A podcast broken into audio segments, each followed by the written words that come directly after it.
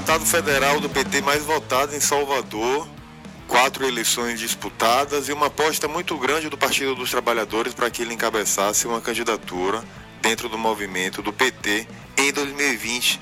No entanto, o mundo político foi surpreendido com a ida do agora secretário de Desenvolvimento Urbano do Estado, Nelson Pellegrino, para o governo Rui Costa. Uma mudança de rumo muito grande, deputado, dos seus planos? Sem dúvida, né? É uma nova missão importante, estou focado nela, certo? O meu compromisso com o governador Costa é de ficar até o final do governo, certo? Portanto, isso tem impacto na, na, na possível candidatura a prefeito de Salvador. Né? Mas eu tenho usado uma figura de linguagem, já que o futebol está influenciando muito nesse processo eleitoral, certo? E o nosso governador é um técnico Jorge de Jesus.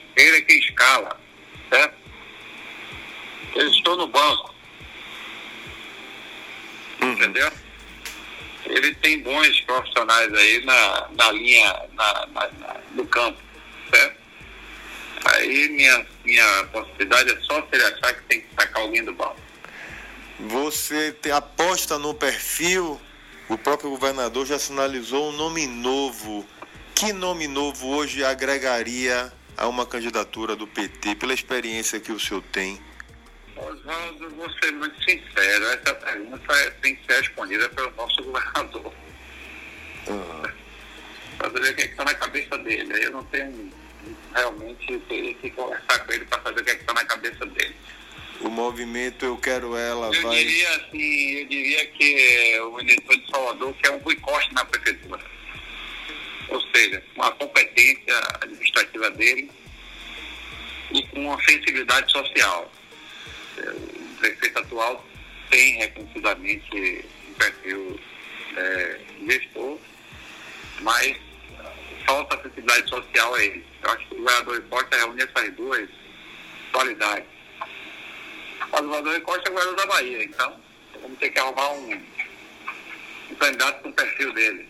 E, evidentemente, com os cortes que a cidade tem essa questão racial, é importante. Então, eu tenho dito que não há como ter um projeto para Salvador sem ter uma leitura é, do corte racial da cidade, entendeu?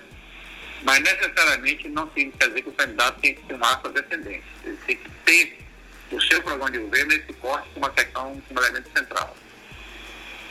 Uhum. Uh... Como foi na nossa campanha de 2012. Eu desafio quem tenha feito a campanha que tem um corte mais é, tem na questão racial como principalidade do que a nossa campanha de 2012.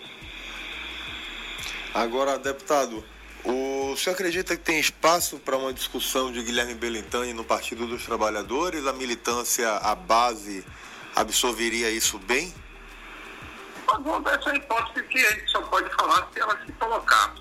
Entendeu? Até agora não vi em nenhum momento essa hipótese colocada. Entendeu? Uhum. Bom, ela se colocar, aí eu posso me posicionar, mas eu, todas as declarações que eu vi até agora não sinalizam para essa possibilidade. Entendeu? Então, uhum. posso comentar se essa possibilidade vai acontecer. Eu tenho dito que quero repetir. Guilherme é um empresário de sucesso, é um gestor reconhecido e agora está fazendo excelente trabalho no Bahia. É um nome que tem credenciais para disputar para de Salvador, certo? Mas tem o elemento de nunca ter sido testado nas urnas, entendeu? Uhum. Mas é um nome que eu acho que tem todas as condições de disputar a eleição. Entendi. Agora, deputado. Todas as, todas as, todas as qualidades para o gestor de Salvador. Qual a sua prioridade? Qual marca você pretende deixar à frente da secretaria aí nesses próximos meses?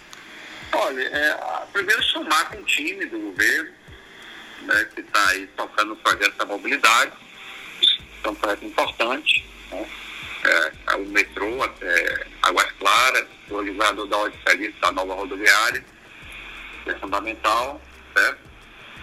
É, que é o tramo 3 do metrô, né, que vai de Pirajá até Águas Claras, certo? O governador também falou sobre os estudos para levar o metrô até o Campo Grande, no primeiro momento, e depois até a Barra, né, que é um projeto que vai fazer o projeto para discutir a viabilidade, a partir daí o governador decidir se vai startar ou não isso, entendeu? é o VLT do subúrbio, né? o primeiro tramo vai da ilha, né? São João até, até o comércio, né? E o tramo 2, que é ali da, da, da, da Água de Meninos, entrando pela via regional até o acesso norte. Entendeu? E a integração. Né? Então, força da mobilidade, isso. Evidente que as outras projetos estão em curso, né? Que é essa duplicação da Galposta, a ligação suburbana BR, que é uma ligação também muito importante, certo? Uhum. E uma grande obra de mobilidade que é a ponte. E agora me parece que por esses dias aí vai estar sendo aberto o processo licitatório. Entendeu? Uhum. Mas isso aí não é da secretaria, mas é possivelmente esses são projetos que impactam na mobilidade da cidade. Entendeu? Uhum. Do Estado. Né? No, na área é, habitacional, nós temos a ideia de desenvolver um projeto de regularização fundiária? Tentar, minha Casa né, Minha Vida é um projeto parado porque foi é, parado pelo governo federal. O governo federal, no sentido de que seja retomado um projeto habitacional para a população de baixa renda, é um problema, eu acho que a gente retrocedeu a era Fernando Henrique, onde não tinha nenhum programa habitacional no Brasil para baixa renda, isso é um problema, isso vai bater a pressão em cima do Estado e da Prefeitura, sem dúvida. Essa ocupação do Porto Maia já é reflexo disso. Uhum. Então, nós temos que dialogar com o governo federal, né? fazer pressão para retomar, certo?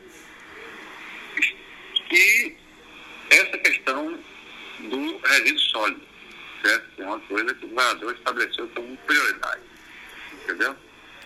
A ideia de estruturar os consórcios, pelo menos botar dois, três consórcios para funcionar nele.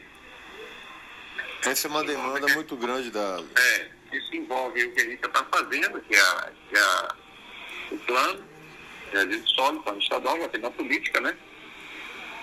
Envolve a articulação dos consórcios e envolve também certo? a questão da articulação das PPPs e dos, dos planos de negócio. É falando a viabilidade financeira para rodar isso, né? Esse é o grande desafio que nós estamos colocando. Uhum. Além da própria modelagem, né? Que é da, da modelagem da destinação. Que a prioridade é a coleta seletiva, a reciclagem, a biorremediação, bioenergia, entendeu? Uhum. Termos, e ter uma pequena parte, a ideia é uma pequena parte, só isso que está para ter. Em articulação regional, né? Deputado, eu quero lhe agradecer a presença, o papo no podcast de hoje. Eu acho que a gente tem muita informação aí para mostrar para as pessoas aí essa mudança de, de rota de Nelson Pellegrino, que agora vai estar focando o trabalho aí no governo Rui Costa. E Boa parabéns sorte. aí pela, pela nova, esse novo veículo de informação e comunicação da Bahia aí. Obrigado, Você deputado. É um grande comunicador. Já está muito competente, tá? Muito obrigado. Siga a gente nas nossas redes sociais e até o próximo podcast.